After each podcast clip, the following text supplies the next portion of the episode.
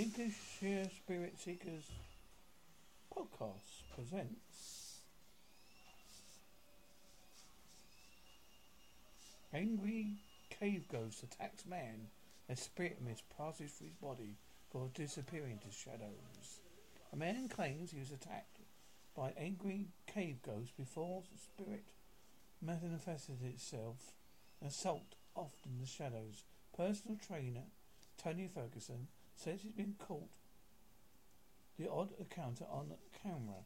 Thirty-year-old, three-year-old was exploring a cave in at Brecon Beacon, South Wales, where he says a ghostly mist launched itself at him. He says the mist passed through his body, leaving the fitness fanatic so winded he thought he might pass out. Mr. Ferguson said he turned to get the hell out of the cave, regretting his decision to enter alone but believes he witnessed a furry spirit manifest itself before disappearing into a wall.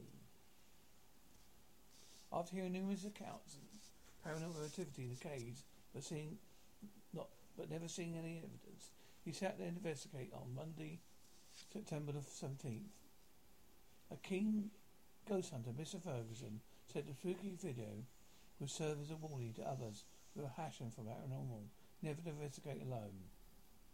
Mr. Ferguson from Southampton, Hampshire, said people told me about having paranormal experiences in, in the cave, but nobody had taken any video or pictures, so I decided to explore. As soon as I walked in, I could sense something was following me. Then I saw this mist come at me. Went straight through my body, left me feeling very really winded. I felt like I was ready to pass out. I'm going as soon as I was, it happened. My first thought was I need to get the hell out of here. It was too much. I turned around straight away to leave. As I turned, the spirit manifested itself. I could see it stood there, and it suddenly disappeared into the wall. It was so strange. I see many manif- manifestations. It's obvious that they are human, but they had long arms, so long its hands were almost touching the floor. I have no idea what it was, but it was definitely angry. It didn't want me there, so I decided to attack. So I decided to attack.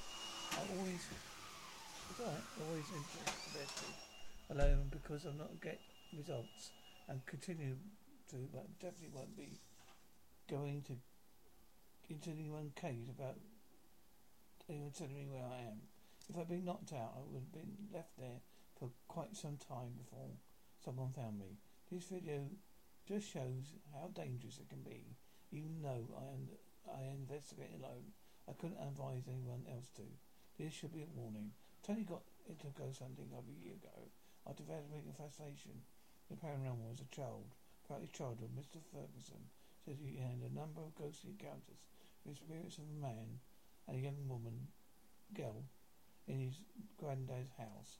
After his paranormal experiences, he came became more frequent as an adult. He became more convinced that something but his energy attracts spooks. Tony said my granddad's house was haunted. There was loads of activity there, with things flying around and spirits of man, girl always visiting, so I'm constantly surrounded by it. Growing up around it meant I was intrigued from a very young age. As I got older, I realised I had the gift where any where any time I went to a haunted place, spirits would appear. It must be something about my energy that attracts them. I used to scare me, but I'm used to it now. But most spirits aren't harmful at all. I started to pursue the gift and picked up paranormal investigation as a hobby. I first didn't share my fo- videos and photos with anyone because it was a very personal journey. But after a while, I I wanted to share some of these amazing things I've seen to open other people's eyes to the paranormal world.